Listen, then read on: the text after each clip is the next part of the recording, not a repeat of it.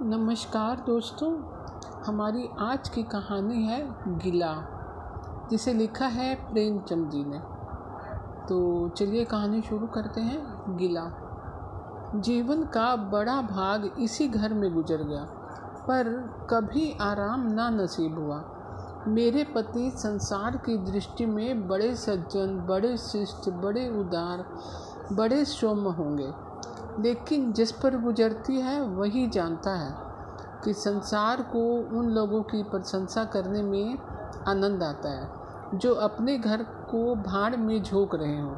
गैरों के पीछे अपना सर्वनाश किए डालते हों। जो प्राणी घर वालों के लिए मरता है, उसकी प्रशंसा संसार वाले नहीं करते। वह तो उनकी दृष्टि में स्वार्थी है, कृपण है, संकीर्ण हृदय है, आचार भ्रष्ट है। इसी तरह जो लोग बाहर वालों के लिए मरते हैं, उनकी प्रशंसा घर वाले क्यों करने लगे? अब इन्हीं को देखो, सारे दिन मुझे जलाया करते हैं। मैं पर्दा तो नहीं करती, लेकिन सौदे सुल्भ के लिए बाज़ार जाना बुरा मालूम होता है।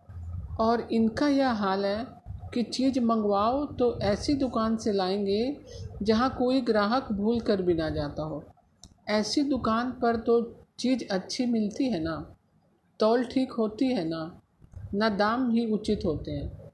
यह दोष ना होते तो वह दुकान बदनाम ही क्यों होती? पर इन्हें ऐसी ही गई बीती दुकानों की चीज़ें लाने का मरज है। बार बार कह दिया, साहब की चलती हुई दुकान से सौदा लाया करो, वहाँ माल अधिक खपता है, इसलिए ताज़ा माल आता रहता है। पर इनकी तो टटपूंजियों से बनती है और वे इन्हें उल्टे छुरे से मुड़ते हैं। गेहूँ लाएँगे तो सारे बाज़ार से खराब, भुना हुआ। चावल? ऐसा मोटा कि बैल भी न पूछे। दाल में कढ़ाई और कंकर भरे हुए। मनो लकड़ी जला डालो, पर क्या मजाल है कि गले। घी लाएँगे तो आधा आधा तेल या सोलह आने कोकोजेम और दर असल घी से एक छटाक कम। तेल लाएँगे तो मिलावट, बालों में डालो तो चिमट जाए, पर दाम दे आएँगे शुद्ध आंवले तेल का। किसी चलती हुई नामी दुकान पर जाते तो इन्हें जैसे डर लगता है। शायद ऊँची दुकान और फीके पकवान के कायल हैं। मेरा अनुभव तो यह है कि नीची दुकान पर ही सड़े पकवान मिलते हैं। एक दिन की बात है। एक दिन की बात हो तो बर्दाश्त कर ली जाए। रोज़ रोज़ का टंटा नहीं सहा जाता। मैं पूछती हूँ, आखिर आप टुटपुंजियों की दुकान पर जाते ही क्यों हैं? क्या उनके पालन पोषण का ठेका तुम्ही ने लिया है? आप फरमाते हैं, मुझे देखकर सब के सब बुलाने लगते हैं। वाह, क्या कहना है? कितनी दूर की बात कही है। ज़रा इन्हें बुला लिया और खुशामद के दो शब्द सुना दिए, थोड़ी सी स्तुति कर दी। बस आपका मिजाज आसमान पर जा पहुँचा। फिर इन्हें शुद्धि ही नहीं रहती कि यह कूड़ा करकट बाँध रहा है या क्या? पूछती हूँ, तुम उस रास्ते से जाते ही क्यों? क्यों किसी दूसरे रास्ते से नहीं जाते? ऐसे उठाई गिरों को मुँह ही क्यों लगाते हो? इसका कोई जवाब नहीं। एक चुप सौ बाधाओं को हराती है। एक बार एक गहना बनवाने को दिया मैं तो महाशय को जानती थी। इनसे कुछ पूछना व्यर्थ समझा। अपने पहचान के एक सुनार को बुला रही थी। संजोग से आप भी विराजमान थे। बोले, यह संप्रदाय विश्वास के योग नहीं, धोखा खाओगी। मैं एक सुनार को जानता हूँ। मेरे साथ का पढ़ा हुआ है। बरसों साथ साथ खेले हैं। वह मेरे साथ चालबाजी नहीं कर सकता। मैंने भी समझा, जब इनका मित्र है और वह भी बचपन का तो कहाँ तक दोस्ती का हक ना निभाएगा? सोने का एक आभूषण और सौ रुपये इनके हवाले किए। इस भले मानस ने वह आभूषण और रुपए ना जाने किस बेईमान को दे दिए, कि बरसों के झंझट के बाद जब चीज़ बनकर आई तो आठ आने तांबा और इतनी भद्दी कि देखकर घीन लगती थी। बरसों की अभिलाषा धूल में मिल गई। रो पीट कर बैठ रही। ऐसे ऐसे वफादार तो इनके मित्र हैं। जिन्हें मित्र की गर्दन पर छुरी फेरने पर भी संकोच नहीं। इनकी दोस्ती भी उन्हीं लोगों से है, जो जमाने भर के जट्टू, गिरहट, कट, लंगोटी में फाक खेलने वाले, फाके मस्त हैं, जिनका उधम ही इन जैसे आँख के अंधों से दोस्ती गांठना है। नित्य की एक न एक माह से उधार मांगने के लिए सिर पर सवार रहते हैं, और बिना लिए गला नहीं छोड़ते।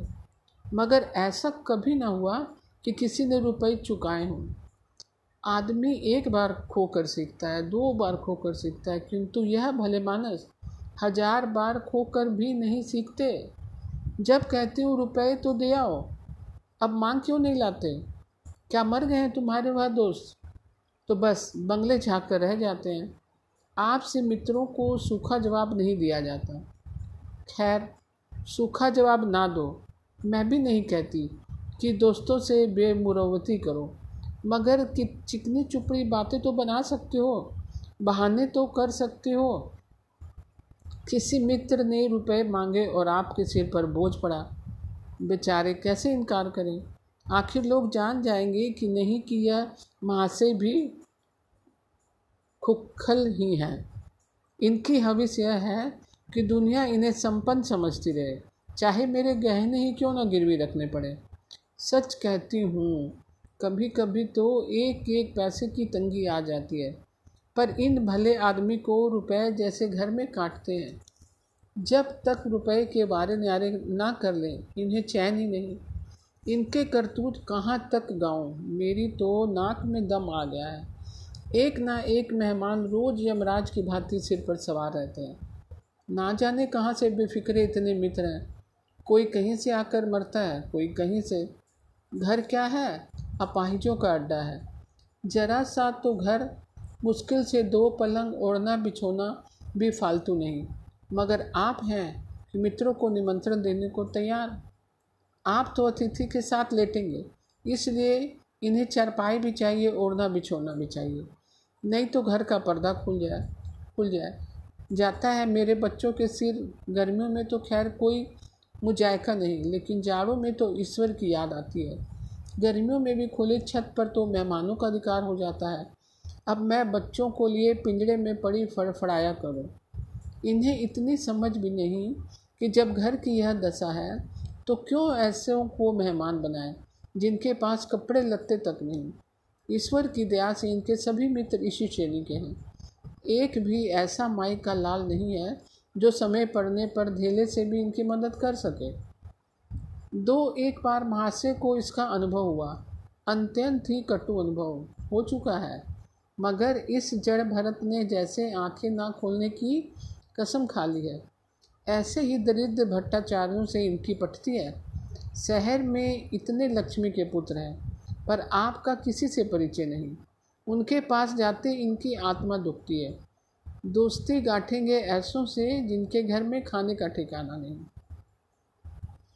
एक बार हमारा कहार छोड़कर चला गया और कई दिन कोई दूसरा कहार ना मिला। किसी चतुर और कुशल कहार की तलाश में थी, किंतु आपको जल्द से जल्द कोई आदमी रख लेने की धुन सवार हो गई। घर के सारे काम पूर्ववत चल रहे थे, पर आपको मालूम हो रहा था कि गाड़ी रुकी हुई है। मेरा जूठे बर्तन मायना और अपना साग भाजी के लिए बाज़ार जाना इनके लिए असहा हो उठा। एक दिन जाने कहाँ से एक बांगड़ू को पकड़ के ले आए। उसकी सूरत कह देती थी कि कोई जांगलू है। मगर आपने इसका ऐसा वखान किया कि क्या कहूँ? बड़ा होशियार है, बड़ा आज्ञाकारी है, परले सीरे का मेहनती है, गजब का सलीकेदार और बहुत ईमानदार। खैर, मैंने रख लिया। मैं बार बार क्यों इनकी बातों में आ जाती हूँ? इसका मुझे स्वयं आश्चर्य है। यह आदमी केवल रूप से आदमी था। आदमियत के और कोई लक्षण उसमें ना थे। किसी काम की तमीज़ ना थी। बेईमान ना था, पर गधा अव्वल दर्जे का था। बेईमान होता तो कम से कम इतनी तस्कीन तो होती कि खुद खा जाता है। अभागा दुकानदारों के हाथों लुट जाता था। दस तक की गिनती इसे ना आती थी। एक रुपया देकर बाज़ार भेजूं तो संध्या तक हिसाब ना समझा सके। क्रोध पी पी कर रह जाती थी। रक्त खोलने लगता था कि दुष्ट के कान उखाड़ दूँ, मगर इन महाशय को उसे कुछ कहते नहीं देखा। डांटना तो दूर की बात, आप नहा धोकर धोती छाट रहे हैं और वह दूर बैठा तमाशा देख रहा है। मैं तो बचा का खून भी पी जाती, लेकिन इन्हें ज़रा भी गम नहीं। जब मेरे डांटने पर धोती छाटने जाता भी तो आप उसे समीप नाने देते। बस उसके दोषों को गुण बनाकर दिखाया करते। और इस प्रयास में सफल ना होते तो दोषों पर पर्दा डाल देते थे। मूर्ख को झाड़ू लगाने की तमीज न थी। मर्दाना कमरा ही तो सारे घर के ढंग का एक कमरा है। उसमें झाड़ू लगाता तो इधर की चीज़ें उधर, ऊपर की नीचे, मानो कमरे में भूकंप आ गया हो। और गर्द का यह हाल कि सांस लेना कठिन। पर आप शांतिपूर्वक कमरे में बैठे हैं, जैसे कोई बात ही नहीं। एक दिन मैंने उसे खूब डांटा। कल से ठीक ठाक झाड़ू ना लगाई तो कान पकड़ कर निकाल दूँगी सवेरे सोकर उठी तो देखती हूँ कमरे में झाड़ू लगी हुई है और हर एक चीज़ करीने से रखी हुई है। गर्द गुबार का नाम नहीं, मैं चकित होकर देखने लगी। तो आप हंस कर बोले, देखती क्या हो? आज घूरे ने बड़े सवेरे उठकर झाड़ू लगाई। मैंने समझा दिया, तुम ढंग तो बताती नहीं उल्टे डांटने लगती हो। मैंने समझा, खैर, दुष्ट ने कम से कम एक काम तो सलीके से किया। अब रोज़ कमरा साफ़ सुथरा मिलता घूरे मेरी दृष्टि में विश्वासी बनने लगा। संजोग की बात, एक दिन मैं ज़रा मामूली से सवेरे उठी और कमरे में आई। तो क्या देखती हूँ कि घूरे द्वार पर खड़ा है और आप तन मन से कमरे में झाड़ू लगा रहे हैं। मेरी आँखों में खून उतर आया। उनके हाथ से झाड़ू छीन कर घूरे के सिर पर जमा दी। हरामखोर को उसी दम निकाल बाहर किया। आप फरमाने लगे, उसका मेहनत तो चुका दो बाहरी समझ। एक तो काम न करे, उस पर आँखें दिखाए, उस पर पूरी मजूरी भी चुका दो। मैंने एक कोड़ी भी ना दी। एक कुर्ता दिया था, वह भी छीन दिया इस पर जड़ भरत माँ से मुझसे कई दिन रूठे रहे। घर छोड़कर भागे जाते थे, बड़ी मुश्किल से रुके। ऐसे ऐसे भोंदू भी संसार में पड़े हुए हैं। मैं न होती तो शायद अब तक इन्हें किसी ने बाज़ार में बेच दिया होता। एक दिन मेहतर ने उतारे कपड़ों का सवाल किया। इस बेकरी के ज़माने में फालतू कपड़े तो शायद पुलिस वालों या रईसों के घर में हो। मेरे घर में तो ज़रूरी कपड़े भी काफ़ी नहीं।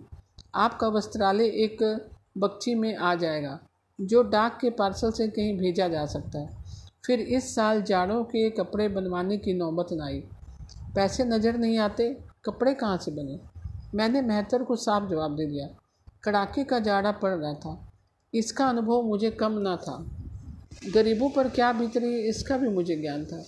लेकिन मेरे या आपके पास खेद के सिवा इसका और क्या इलाज है?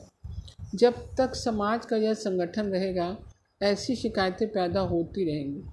जब एक एक अमीर और रईस के पास एक एक मालगाड़ी कपड़ों से भरी हुई है तब फिर निर्धनों को क्यों ना नग, नग्नता का कष्ट उठाना पड़े? खैर मैंने तो मेहतर को जवाब दे दिया। आपने क्या किया कि अपना कोट उठाकर उसकी भेंट कर दिया? मेरी देह में आग लग गई। इतनी दानशील नहीं हूँ कि दूसरों को खिलाकर आप सो रहूँ।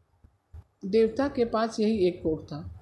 आपको इसकी जरा भी चिंता ना हुई कि पहनेंगे क्या। यश के लोभ ने जैसे बुद्धि ही हर ली, मेहतर ने सलाम सलाम किया, दुआएँ दी और अपनी राह ली। आप कई दिन सर्दी में ठिठुरते रहे, प्रातःकाल घूमने जाया करते थे, वह बंद हो गया। ईश्वर ने उन्हें हृदय भी एक विचित्र प्रकार का दिया है। फटे पुराने कपड़े पहनते आपको जरा भी संकोच नहीं होता। मैं तो मारे लाज के गड़ जाती हूँ। पर आपको जरा फ़िक्र नहीं, कोई हंसता है तो हंसे। आपकी बला से। अंत में जब मुझसे ना देखा गया तो एक कोट बनवा दिया। जी तो जलता था कि खूब सर्दी खाने दूँ, पर डरी कि कहीं बीमार पड़ जाए तो और बुरा हो। आखिर काम तो उन्हीं को करना है। महाशय अपने दिल में समझते होंगे कि मैं कितना विनीत, कितना परोपकारी हूँ। शायद इन्हें इन बातों का गर्व हो। मैं इन्हें परोपकारी नहीं समझती। ना विनीत समझती हूँ। यह जड़ता है, सीधी सादी निरहिता, जिस मेहतर को आपने अपना कोट दिया, मैंने उसे कई बार रात को शराब के नशे में मस्त झूमता देखा है और आपको दिखा भी दिया है कि फिर दूसरों की विवेकहीनता की पूर्ति हम क्यों करें? अगर आप विनित और परोपकारी होते तो घर वालों के प्रति भी तो आपके मन में कुछ उदारता होती या सारी उदारता बाहर वालों के ही लिए सुरक्षित है। घर वालों को उसका अल्प पास भी ना मिलना चाहिए। मेरी इतनी अवस्था बीत गई, पर इस भले आदमी ने कभी अपने हाथों से मुझे एक उपहार भी ना दिया। बेशक मैं जो चीज़ बाज़ार से मंगवाऊँ, उसे लाने में इन्हें ज़रा भी आपत्ति नहीं। बिल्कुल उज्र नहीं, मगर रुपए मैं दे दूँ, यह शर्त है। इन्हें खुद कभी यह उमंग नहीं होती, यह मैं मानती हूँ कि बेचारे अपने लिए भी कुछ नहीं लाते। मैं जो कुछ मंगवा दूँ, उसी पर संतुष्ट हो जाते हैं। मगर आखिर आदमी कभी कभी शौक़ की चीज़ भी तो चाहता है।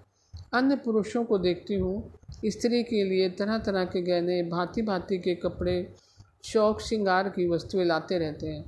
यहाँ इस व्यवहार का निषेध है। बच्चों के लिए भी मिठाइयाँ, खिलौने, बाजे शायद जीवन में एक बार भी ना लाए हों। सफ़त भी खा ली थी। इसलिए मैं तो इन्हें कृपन कहूँगी। अरसिक कहूँगी, हृदय शून्य कहूँगी, उदार नहीं कह सकती। दूसरों के साथ इनका जो सेवा भाव है, उसका कारण है इनका यश लोभ और व्यवहारिक अज्ञानता। आपके विनय का यह हाल है कि जिस दफ्तर में आप नौकर हैं, उसके किसी अधिकारी से आपका मेल जोल नहीं। अफसरों को सलाम करना तो आपकी नीति के विरुद्ध है। नज़र डालना तो दूर की बात है। और तो और, कभी किसी अफसर के घर नहीं जाते। इसका खमियाजा आप ना उठाएँ तो कौन उठाए? औरों को रियायती छुट्टियाँ मिलती हैं। आपका वेतन कटता है। औरों की तरक्कियाँ होती हैं। आपको कोई पूछता भी नहीं। हाजिर में पाँच मिनट की भी देर हो जाए तो जवाब पूछा जाता है। बेचारे जी तोड़ कर काम करते हैं। कोई बड़ा कठिन काम आ जाता है तो इन्हीं के सिर पे मढ़ा जाता है। इन्हें जरा भी आपत्ति नहीं। दफ्तर में इन्हें घीसू पिस्सू आदि उपाधियाँ मिली हुई हैं। मगर पड़ाव कितना ही बड़ा मारे, इनके भाग में वही सूखी घास लिखी है। यह विनय नहीं है। स्वाधीन मनोवृत्ति भी नहीं है। मैं तो इस समय चातुरी का अभाव कहती हूँ। व्यवहारिक ज्ञान की क्षति कहती हूँ। आखिर कोई अफसर आपसे प्रसन्न क्यों हो? इसलिए कि आप बड़े मेहनती हैं? दुनिया का काम मुरवत और रवादारी से चलता है। मगर हम किसी से खींचे रहे तो कोई कारण नहीं कि वह भी हमसे ना खींचा रहे। फिर जब मन में क्षोभ होता है तो वह दफ्तरी व्यवहारों में भी प्रकट हो ही जाता है। जो मातम अफसर को प्रसन्न रखने की चेष्टा करता है, जिसकी जात से अफसर का कोई व्यक्तिगत उपकार होता है, जिस पर वह विश्वास कर सकता है, उसका लिहाज वह स्वभावतः करता है। ऐसे सिरागियों से क्यों किसी को सहानुभूति होने लग गई? अफसर भी तो मनुष्य हैं। उसके हृदय में जो सम्मान और विशिष्टता की कामना है, वह कहाँ पूरी हो? जब अधीनस्थ कर्मचारी ही उनसे फिरंट रहे तो क्या उसके अफसर उसे सलाम करने आएँगे? आपने जहाँ नौकरी की, वहाँ से निकाले गए। कभी किसी दफ्तर में दो तीन साल से ज़्यादा ना टिके। या तो अफसर से लड़ गए, या कार्यधिक के कारण छोड़ दिया। आपको कुटुंब सेवा का दावा है। आपके कई भाई भतीजे होते हैं। वह कभी इनकी बात भी नहीं पूछते। आप बराबर उनका मुँह ताकते रहते हैं। इनके एक भाई साहब आजकल तहसीलदार हैं। घर की मलकियत उन्हीं की निगरानी में है। वह ठाट से रहते हैं, मोटर रख ली है, कई नौकर चाकर हैं, मगर यहाँ भूले से भी पत्र नहीं लिख दे। एक बार हमें रुपए की बड़ी तंगी हुई। मैंने कहा, अपने भ्राता जी से क्यों नहीं मांग लेते? कहने लगे, उन्हें क्यों चिंता में डालो? उन्हें भी तो अपना खर्च, कौन सी बचत हो जाती होगी? जब मैंने बहुत मजबूर किया तो आपने पत्र लिखा। मालूम नहीं पत्र में क्या लिखा। पत्र लिखा या मुझे चकमा दे दिया। रुपए ना आने थे, ना आए। कई दिनों के बाद मैंने पूछा, कुछ जवाब आया? श्रीमान के भाई साहब के दरबार से, आपने रुष्ट होकर कहा। अभी केवल एक सप्ताह तो खत पहुँचे हुआ है। अभी क्या जवाब आ सकता है? एक सप्ताह और गुजरा, मगर जवाब नदारत अब आपका यह हाल है कि मुझे कुछ बातचीत करने का अवसर ही नहीं देते। इतने प्रसन्नचित नज़र आते हैं कि क्या कहूँ। बाहर से आते हैं तो खुश खुश कोई ना कोई शगुफ़ा लिए हुए। मेरी खुशामद भी खूब हो रही है। मेरे मैके वालों की प्रशंसा भी हो रही है। मेरे गृह प्रबंध का व्याख्यान भी असाधारण रीति से किया जा रहा है। मैं इस महाशय की चाल समझ रही थी। यह सारी दिलजोई केवल इसलिए थी कि श्रीमान के भाई साहब के विषय में कुछ पूछूँ ना, पूछ ना बैठो। सारे राजनीतिक, आर्थिक, सामाजिक, आचरिक प्रश्नों की मुझसे व्याख्या की जाती थी। इतने विस्तार और गवेषणा के साथ कि विशेषज्ञ भी लोहा मान जाए। केवल इसलिए कि मुझे वह प्रसंग उठाने का अवसर ना मिले। लेकिन मैं भला कब चुकने वाली थी? जब पूरे दो सप्ताह गुजर गए और बीमे के रुपए भेजने की तिथि मौत की तरह सिर पर हो गई तो मैंने पूछा, क्या हुआ? तुम्हारे भाई साहब ने श्रीमुख से कुछ फरमाया या अभी तक पत्र नहीं पहुँचा? आखिर घर की जायदाद में हमारा भी तो हिस्सा है। या हम किसी लुंडी दासी की संतान है। पाँच सौ रुपये साल का नफ़ा तो दस साल पहले था। अब तो एक हज़ार से कम ना होगा। पर हमें कभी एक कानी कोड़ी भी नहीं मिली। मोटे हिसाब से हमें तो दो हज़ार मिलना चाहिए। दो हज़ार ना तो एक हज़ार हो, पाँच सौ हो, ढाई सौ हो, कुछ ना हो तो कम से कम बीमा की प्रीमियम भरने के लिए तो हो। तहसीलदार साहब की आमदनी हमारी आमदनी से चौगुनी है, रिश्वतें भी लेते हैं तो फिर हमारे रुपए क्यों नहीं देते? आप हे हे हाँ हाँ करने लगे, कहने लगे, वह बेचारे घर की मरम्मत करवाते हैं। बंधु बांधवों का स्वागत सत्कार करते हैं, नातेदारियों में भेंट भाट भेजते हैं, और कहाँ से लावे जो हमारे पास भेजें? वाह, हरी बुद्धि! मानो जायदाद इसलिए होती है कि उसकी कमाई उसी में खर्च हो जाए। इस भले आदमी को बहाने करने में भी नहीं आते। मुझसे पूछते, मैं एक नहीं, हज़ार बता देती। एक से एक बढ़कर। कह देते, घर में आग लग गई है। सब कुछ स्वाहा हो गया या चोरी हो गई है। तिनका तक ना बचा। दस हज़ार का अनाज भरा था। उसमें घाटा रहा। या किसी से फौजदारी हो गई। उससे दिवाला पिट गया। आपको सूझी भी तो लचर सी बात। तकदीर ठोक कर मैं बैठ गई। पड़ोस की एक महिला से रुपए कर्ज लिए। तब जाकर काम चला। फिर भी आप भाई भतीजों की तारीफ़ के पुल बांधते हैं। तो मेरे शरीर में आग लग जाती है। ऐसे कौरवों से ईश्वर ही बचाए। ईश्वर की दया से आपके दो बच्चे हैं। दो बच्चियाँ भी हैं। ईश्वर की दया कहूँ या कोप कहूँ, सब के सब उद्यमी हो गए हैं कि खुदा की पना मगर आप मजाल है कि यह भोंदू किसी को कड़ी आँखों से देखे। रात के आठ बज गए हैं। युवराज अभी घूम कर नहीं आए। मैं घबरा रही हूँ। आप निश्चिंत बैठे अखबार पढ़ रहे हैं। मैं झल्लाती हूँ और अखबार छीन कर कहती हूँ जाकर जरा देखते क्यों नहीं? लौंडा कहाँ रह गया? ना जाने तुम्हारे हृदय कितना कठोर है। ईश्वर ने तुम्हें संतान ही ना जाने क्यों दे दी है? पिता का पुत्र के साथ कुछ भी तो धर्म है। तब आप भी गर्म हो जाते हैं। अभी तक नहीं आया। बड़ा शैतान है। आज आज बच्चा आता है तो कान उखाड़ लेता हूँ। मारे हंटरों से खाल उधेड़ कर रख दूँगा। यूँ बिगड़ कर तैस के साथ आप उसे खोजने निकलते हैं। संजोग की बात। आप उधर जाते हैं, इधर लड़का घर आ जाता है। मैं पूछती हूँ, तू किधर से आ गया? तुझे वह ढूँढने गए हुए हैं। देखना आज कैसी मरम्मत होती है। यह आदत ही छूट जाएगी। दांत पीस रहे थे, आते ही होंगे। छड़ी भी उनके हाथ में है। तुम इतने मन के हो गए हो कि बात ही नहीं सुनते।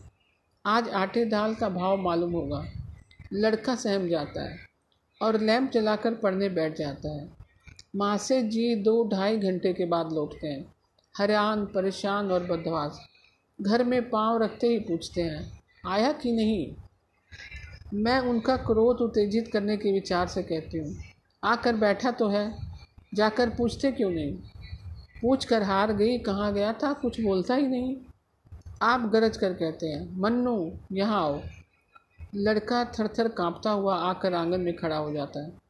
दोनों बच्चियाँ घर में छिप जाती हैं और कोई बड़ा भयंकर कांड होने वाला है। छोटा बच्चा खिड़की से चूहे की तरह झाँक रहा है। आप क्रोध से बखलाए हुए हैं। हाथ में छड़ी है। मैं भी यह क्रोधात्मक आकृति देखकर पछताने लगती हूँ कि कहाँ से इनसे शिकायत की। आप लड़के के पास जाते हैं, मगर छड़ी जमाने के बदले आहिस्ते से उसके कंधे पर हाथ रखकर बनावटी क्रोध से कहते हैं तुम कहाँ गए थे जी? मना किया जाता है। मानती नहीं हो। खबरदार जो अब कभी इतनी देर होगी। आदमी शाम को घर चला आता है या मटर करता है। मैं समझ रही हूँ कि यह भूमिका है, विषय अब आएगा। भूमिका तो बुरी नहीं, लेकिन यहाँ तो भूमिका पर इति हो जाती है। बस, आपका क्रोध शांत हो गया। बिल्कुल जैसे कवार की घटा। घेर घार हुआ, काले बादल आए, गड़गड़ाहट हुई, और गिरी क्या? चार बूंदे। लड़का अपने कमरे में चला गया और शायद खुशी से नाचने लगा। मैं पराभूत होकर कहती हूँ, तुम तो जैसे डर गए, भला दो चार तमाचे तो लगाए होते? इस तरह तो लड़का शेर हो जाएगा। आप फरमाते हैं, तुमने सुना नहीं, मैंने कितने ज़ोर से डांटा। बच्चा की जान ही निकल गई होगी, देख लेना। जो फिर कभी देर से आए। तुमने डांटा तो नहीं? हाँ आँसू पोछ दिए। तुमने मेरी डांट सुनी नहीं? क्या कहना है आपकी डांट का? लोगों के कान बहरे हो गए। लाओ तुम्हारा गला सहला दो। आपने एक नया सिद्धांत निकाला कि दंड देने से लड़के खराब हो जाते हैं। आपके विचार से लड़कों को आज़ाद रहना चाहिए। उन पर किसी तरह का बंधन, शासन या दबाव ना होना चाहिए। आपके मत से शासन बालकों के मानसिक विकास में बाधक होता है। इसी का यह फल है कि लड़के बेनकेल के ऊँट बने हुए हैं। कोई एक मिनट भी किताब खोल कर नहीं बैठता। कभी गुल्ला गुल्ली डंडा, कभी गोलियाँ, कभी कन कौवे श्रीमान भी लड़कों के साथ खेलते हैं। चालीस साल की उम्र और लड़कपन इतना। मेरे पिताजी के सामने मजाल थी कि कोई लड़का कन कौवा उड़ा ले या गुल्ली डंडा खेल सके। खून पी जाते थे। प्रातःकाल से लड़कों को लेकर बैठ जाते थे। स्कूल से जो ही लड़के आते, फिर ले बैठते। बस संध्या समय आधे घंटे की छुट्टी देते थे। रात को फिर जोत देते। यह नहीं कि आप तो अखबार पढ़ा करें और लड़के गली गली भटकते फिरें।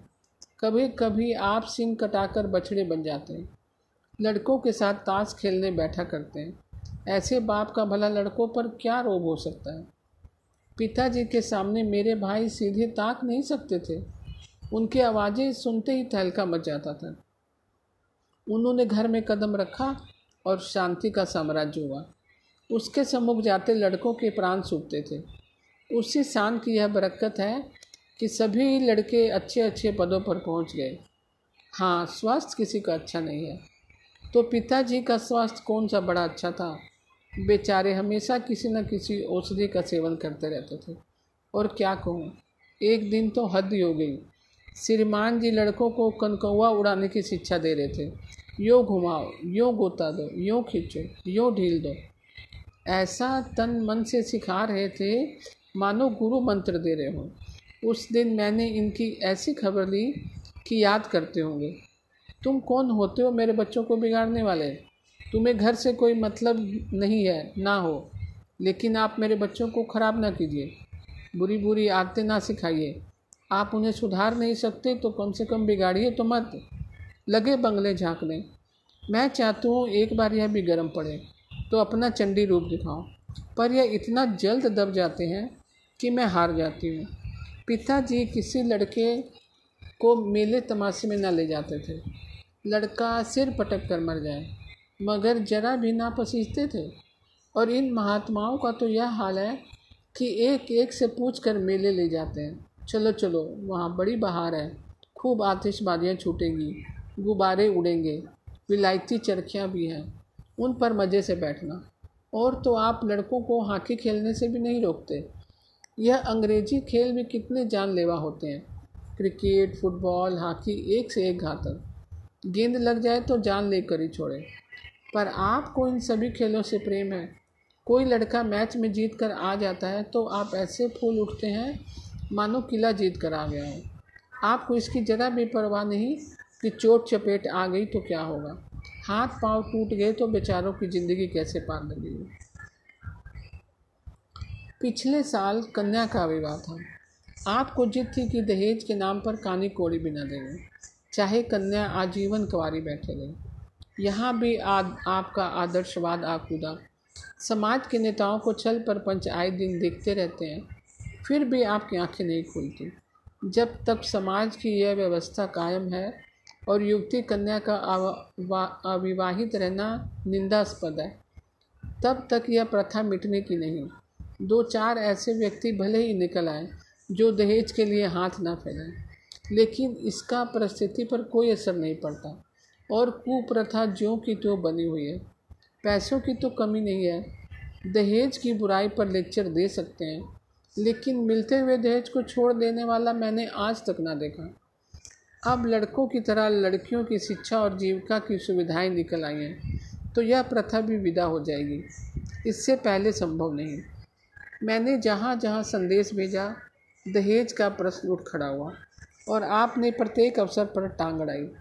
अब इस तरह पूरा साल गुजर गया और कन्या को सत्रहवा साल लग गया। तो मैंने एक जगह बात पक्की कर दी। आपने भी स्वीकार कर लिया, क्योंकि वर पक्ष ने लेन देन का प्रश्न उठाया ही नहीं। हालाँकि अंतकरण में उन लोगों को पूरा विश्वास था कि अच्छी रकम मिलेगी, और मैंने भी कर, तय कर लिया था कि यथाशक्ति कोई बात उठा ना रखूँगी। विवाह के सकुशल होने में कोई संदेह न था। लेकिन इन महाशय ने आगे मेरी एक न चली। यह प्रथा निंद है, यह रस्म निरर्थक है। यहाँ रुपये की क्या ज़रूरत है? यहाँ गीतों का क्या काम है? नाक में दम था। पर यह यह क्यों, वह क्यों? यह तो साफ़ दहेज है। तुमने मेरे मुँह में कालिक लगा दी। मेरी आबरू मिटा दी। ज़रा सोचिए, इस परिस्थिति को कि बारात द्वार पर खड़ी हुई है और यहाँ बात बात पर शास्त्रार्थ हो रहा है। विवाह का मुहूर्त आधी रात के बाद था। प्रथानुसार मैंने व्रत रखा, किंतु आपकी टेक थी कि व्रत की कोई ज़रूरत नहीं। जब लड़के के माता पिता व्रत नहीं रखते, जब लड़का व्रत नहीं रखता तो कन्या पक्ष वाले ही व्रत क्यों रखें? मैं और सारा खानदान मना करता रहा, लेकिन आपने नाश्ता किया, भोजन किया। खैर कन्यादान का मुहूर्त आया। आप सदैव से इस प्रथा के विरोधी हैं। आप इसे निषिद्ध समझते हैं। कन्या क्या दान की वस्तु है? दान रुपए, पैसे, जगह, ज़मीन का हो सकता है। पशु दान भी हो सकता है। लेकिन लड़की का दान एक लचर सी बात है। कितना समझाती हूँ पुरानी प्रथा है, वेद काल से होती चली आई है। शास्त्रों में इसकी व्यवस्था है, संबंधी समझा रहे हैं, पंडित समझा रहे हैं। पर आप हैं कि कान पर जो नहीं रहती। हाथ जोड़ती हूँ, पैरों पड़ती हूँ, गिड़गिड़ाती हूँ। लेकिन मंडप के नीचे ना गए। और मज़ा यह कि आपने ही तो यह अनर्थ किया है और आप ही मुझसे रूठ गए। विवाह के पश्चात महीनों बोल चाल ना रही। झक मार कर मुझी को मनाना पड़ा। किंतु सबसे बड़ी विडम्बना यह है कि इन सारे दुर्गुणों के होते हुए भी मैं इनसे एक दिन भी पृथक नहीं रह सकती। एक क्षण का वियोग नहीं सह सकती। इन सारे दोषों पर भी मुझे इनसे प्रगाढ़ प्रेम है। इनसे यह कौन सा गुण है जिस पर मैं मुग्ध हूँ? मैं तो खुद ही नहीं जानती। पर इनमें कोई बात ऐसी है जो मुझे इनकी चेरी बनाए हुए है। वह जरा मामूली सी देर में घर आते तो मेरे प्राण नहों में समा जाते। आज यदि विधाता इनके बदले मुझे कोई और विद्या और बुद्धि का पुतला, रूप और धन का देवता भी दे दे तो मैं इसकी और आँख उठा कर ना देखूँ। यह धर्म की बेड़ी नहीं है, कदापि नहीं। प्रथागत पतिव्रत भी नहीं है, बल्कि हम दोनों की प्रकृति में कुछ ऐसी क्षमताएँ हैं, कुछ व्यवस्थाएँ उत्पन्न हो गई हैं कि मानो किसी मशीन के कल पुर्जे की घिस घिसा कर फिट हो गए हैं और एक पुर्जे की जगह दूसरा पुर्जा काम ना दे ना दे सके। चाहे वह पहले से कितना ही सुडोल, नया और सुदृढ़ क्यों ना जा, जाने हुए रास्ते से हम निशंक आँखें बंद किए जाते हैं। उसके ऊंच नीच मोड़ और घुमाव सब हमारी आँखों में समाये हुए हैं। अनजान रास्ते पर चलना कितना कष्टप्रद होगा। शायद आज मैं इनके दोषों को गुणों से बदलने पर भी तैयार ना होंगी तो दोस्तों, आपको कैसी लगी यह कहानी? मैं कल फिर एक नई कहानी के साथ उपस्थित होंगी तब तक के लिए नमस्कार दोस्तों।